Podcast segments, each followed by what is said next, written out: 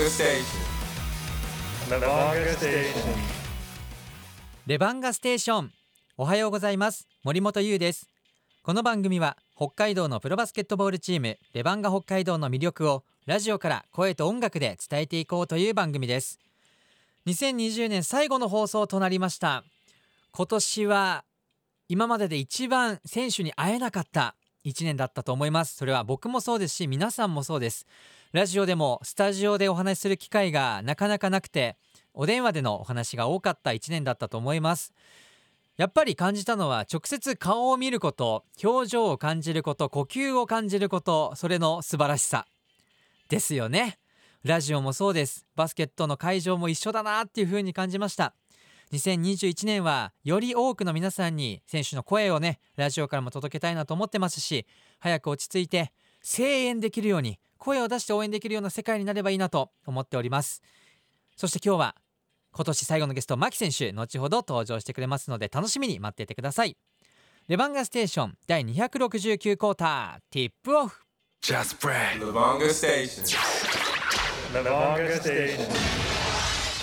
レバンガステーション第269クォーター。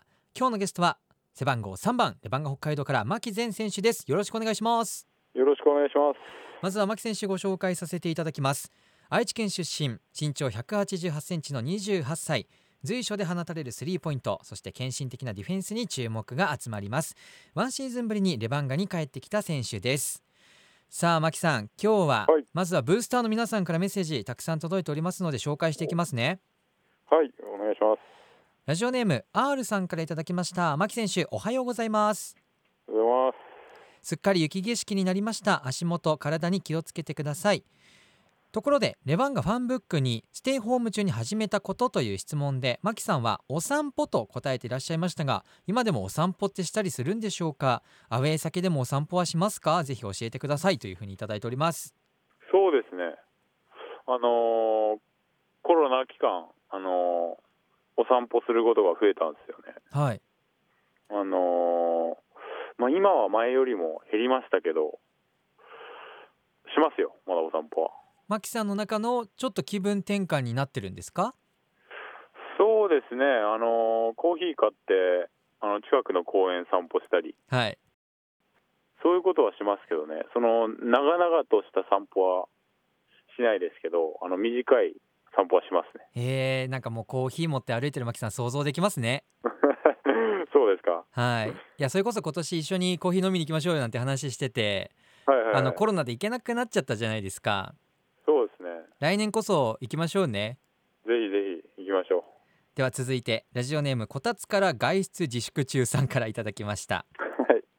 えー森本さん牧さんおはようございますありがとうございます。牧選手久しぶりの寒い札幌はいかがですか？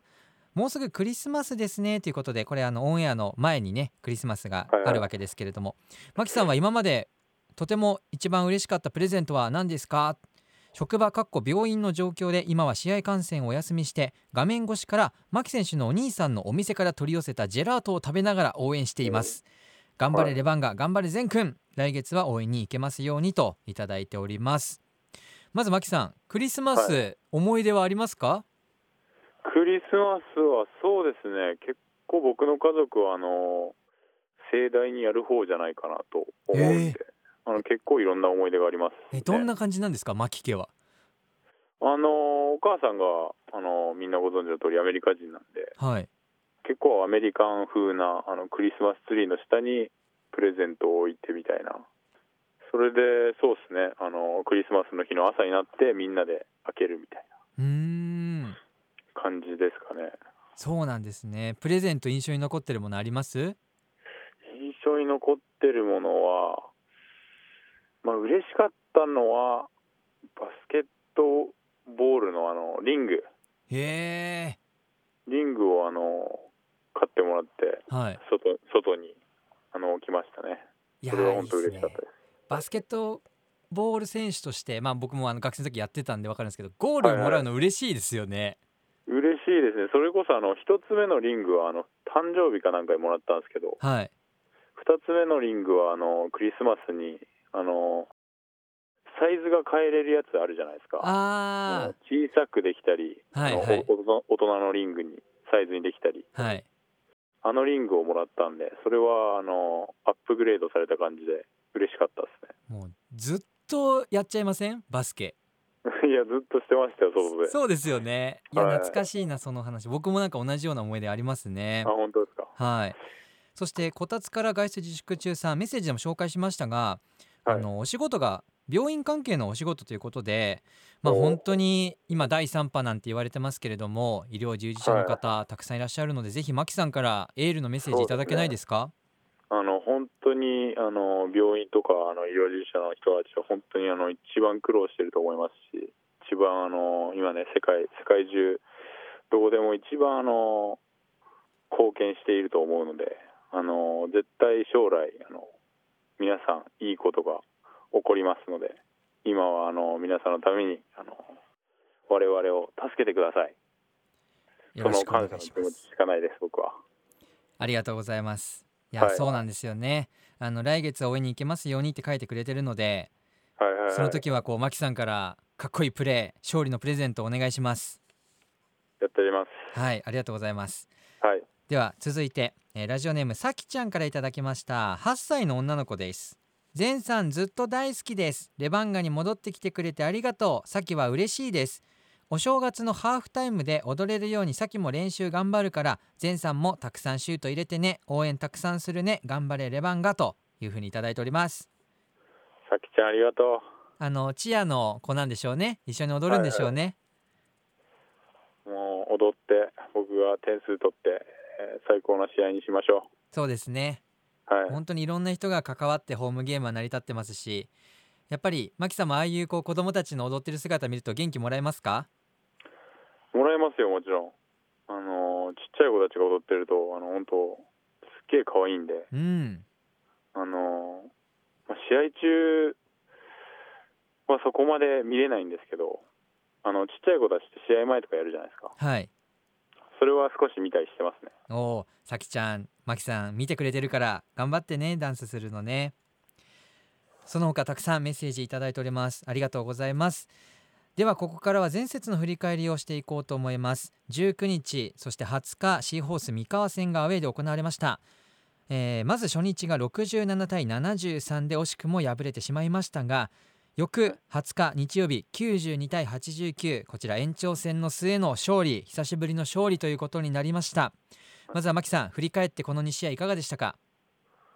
もちろんタフな、え2試合が続きましたし、えー僕たち自身あのしっかり準備重ねて、えー試合に挑んだんで、あの1勝1敗という結果でしたけどあの本当はもう2連勝してもいいんじゃないかなっていう、まあ、見ていた皆さんも多分思ったとと思うんですけどあの今年多いパターンのあの前半調子よくて後半に失速するみたいなのが1試合目あのそういう展開になってしまって負けちゃって。で2試合目はそれをギリギリの形であの勝ちに、えー至れたかなとも思思うんで、えーそうですね。来週の試合にそれを、えー続けて連勝したいですね。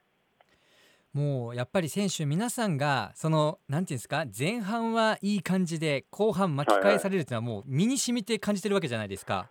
そうなんですよ。はいその中でもやっぱりそういう展開になってしまうっていうことに関しては牧さん何が原因だなっていうのを感じますか個人的には？まあ一人一人の意識とその集中力のあのとこもありますけどあのもちろん前半でできなかったことを後半に修正したり向こうのやってることをどう止めていくかっていうあの少しのアジャストを、えーしていくところかなと思いますね。なるほど。本当にそのバスケって、あのタイムアウトをね取るごとにこう作戦タイムがあってもうワンプレーワンプレーでチームの動きが変わるのが面白いですよねやっぱり。そうですね。もう多そこが分バスバスケの魅力かなとも思いますね。やってるこう皆さんにとってはもうそれどころじゃないと思うんですけど見てる僕からしたらもうバスケットらしい2試合ですごく面白かったです見ててそうですね。見応えある試合だとは思いますね。そうですね。本当に、はい。あのいい意味で疲れましたこの2試合は。そうです。はい。あのこれからも疲れる試合を楽しみにしております。はい。ではここで一曲、えーリクエストをお送りしたいと思います。先ほど読んださきちゃんからのリクエストでリサのはい。ホムラです、Just Brad.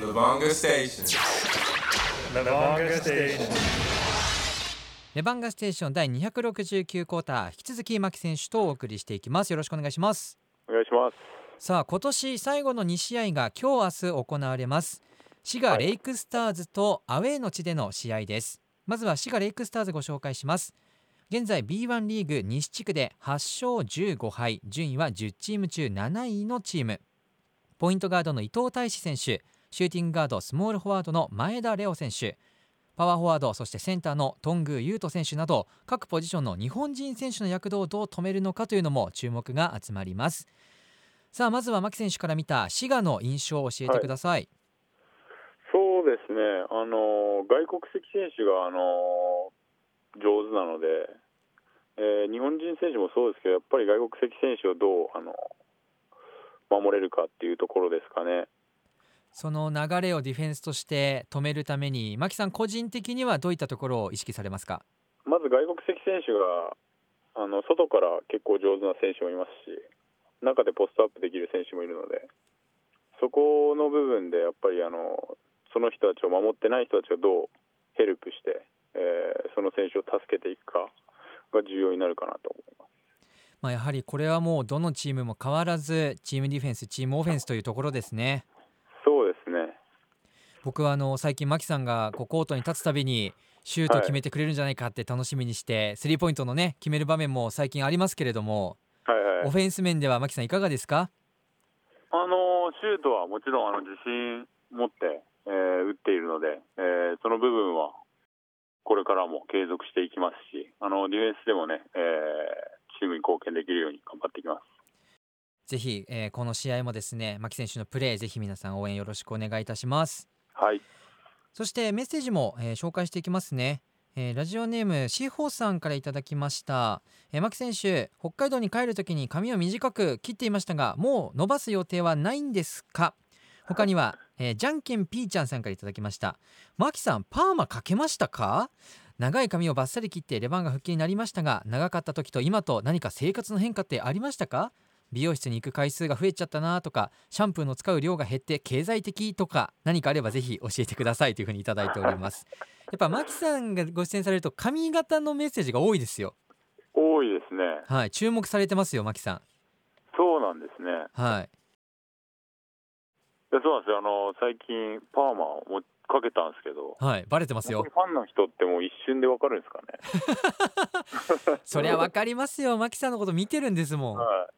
結構あの僕前は長髪で髪も結構バッサリ切って。はい。今あの1ヶ月1回ぐらいのペースなんですかね行ってますけどあのやりたい髪型があんまりなくて結構その美容師に任せたり今回どうしようみたいなのそれに乗ってる感じですかね。なるほど。じゃあずーっとこの髪型ってよりはもう行ってその場で変わるかもしれないっていう。そうだからパーマもあのその美容師の人と喋りながら、はまあ、パーマかけてみるかみたいな話になったんで、じゃあやってみようみたいな感じで。じゃあもしかしたらこれ期間限定ってことですか？そうですね。あの結構もともとまっすぐなんでストレートの髪の毛なんで。はい。サラッサラですもんね。もう多分どんどん取れてっちゃうと思うんですよねパじゃあ今のうちですね見るなら。そうですね期間限定ですね。どうするんですか？もし美容師さんが坊主にしようって言ったらいや坊主にするかもしれないですわかんない。え牧さん坊主時代ってあったんですか？ありましたよ。あの大学生の頃結構坊主に近い単発でしたね。えー、なんかもう今では印象がないですね。そうですよね。ここ最近してないですね坊主。やっぱり試合後にこうはい結んでいる髪をほどくはい。瞬間が印象的なので、はい。そうですか。じゃあこれからのシーズン途中もいろんな髪型見られるかもしれないということですねそうですね。いろいろ挑戦はしていこうかなとは思ってます。おー。じゃあ志保さんも、じゃんけんピーちゃんさんもぜひあの楽しみにしていてください、期間限定だそうです。そして牧さんえ今日本当にね、たくさんメッセージもいただいてるんですけれどもはいはい。レバステとしては今年最後の放送なんですよ今日が。はい。なので、まあ、改めてこう牧さんにとってこう2020年振り返ってどんな年でしたか、はいはい。そうですね、やっぱり結構、まあ、みんなそうだと思うんですけど、タフな1年だったんじゃないかなと思いますね。僕だけど自身はあのまあ、そこまで悪くはない年にはなりましたね。うんうんあのもちろんその北海道に帰ってくるっていうあのところも最高に嬉しかったですしまたこうやってバスケがしっかりあのできるっていうところはあの僕自身はすごく嬉しいですね。だから結構いい年ですかね僕自身は。おそらく考える時間が多かった1年だと思うんですよ。ああそうですかね。そうかもしれないです。バスケットボールっていうものに対してマキさんの考え方っていうのは変化はありましたか？いやーやっぱりあのー選手だけじゃ成り立たないですしやっぱりファンがいてのあの試合ができているっていうのは改めて思いましたね。なるほどはやっぱあのホームの会場で早く皆さんの声援も浴びたいですよねマキさんい、いや本当そうですね。それを待ってます本当に毎日。じゃあその2021年がそういう年になることも願って最後ブースターの皆さんラジオ聞いてる方にマキさんからメッセージお願いしますはい、えー2020年も、えーたくさんの応援ありがとうございました。えー引き続き2021年、えー選手、えー一同頑張っていきますので、えー会場に駆けつけて、えーぜひ声援を送れない中でも、えー熱い気持ちを送ってください。よろしくお願いします。ありがとうございますマキさん今日明日この2日間いい締めくくりしていただいて楽しいそうですね2021にしましょうはい、しっかり2試合勝ってきますので、応援よろしくお願いします。今日のゲストレバンガ北海道から牧前選手でした牧さん今年もありがとうございました、ありがとうございました。Just Brad. Levanga Station. Lavanga Station. レバンガステーション第269クォーター。残り時間わずかとなりました。バスケットボールは年末年始関係なく試合があります。選手の皆さん本当にお疲れ様です。今日明日滋賀レイクスターズとアウェーでの試合です。僕はバスケットライブの方で観戦させていただきます。ぜひ皆さんもですね応援していただけるととっても嬉しいですもうずっと今年もレバステ聞いてたけどやっぱ生でまだ見たことないんだよなとか映像でも見たことないんだよなっていう方たくさんいらっしゃると思います。バスケットライブでご覧になってみてください。年末年始だったらゆっくり見ることできるんじゃないでしょうか。いいきっかけにしてみてください。そして来年2021年こそあなたと会場でお会いできるのも楽しみにしております。レバンガ北海道の応援よろしくお願いいたします。レバンガステーション森本優でした。来年も一緒にダムダムしましょう! JOFU FM, Air G.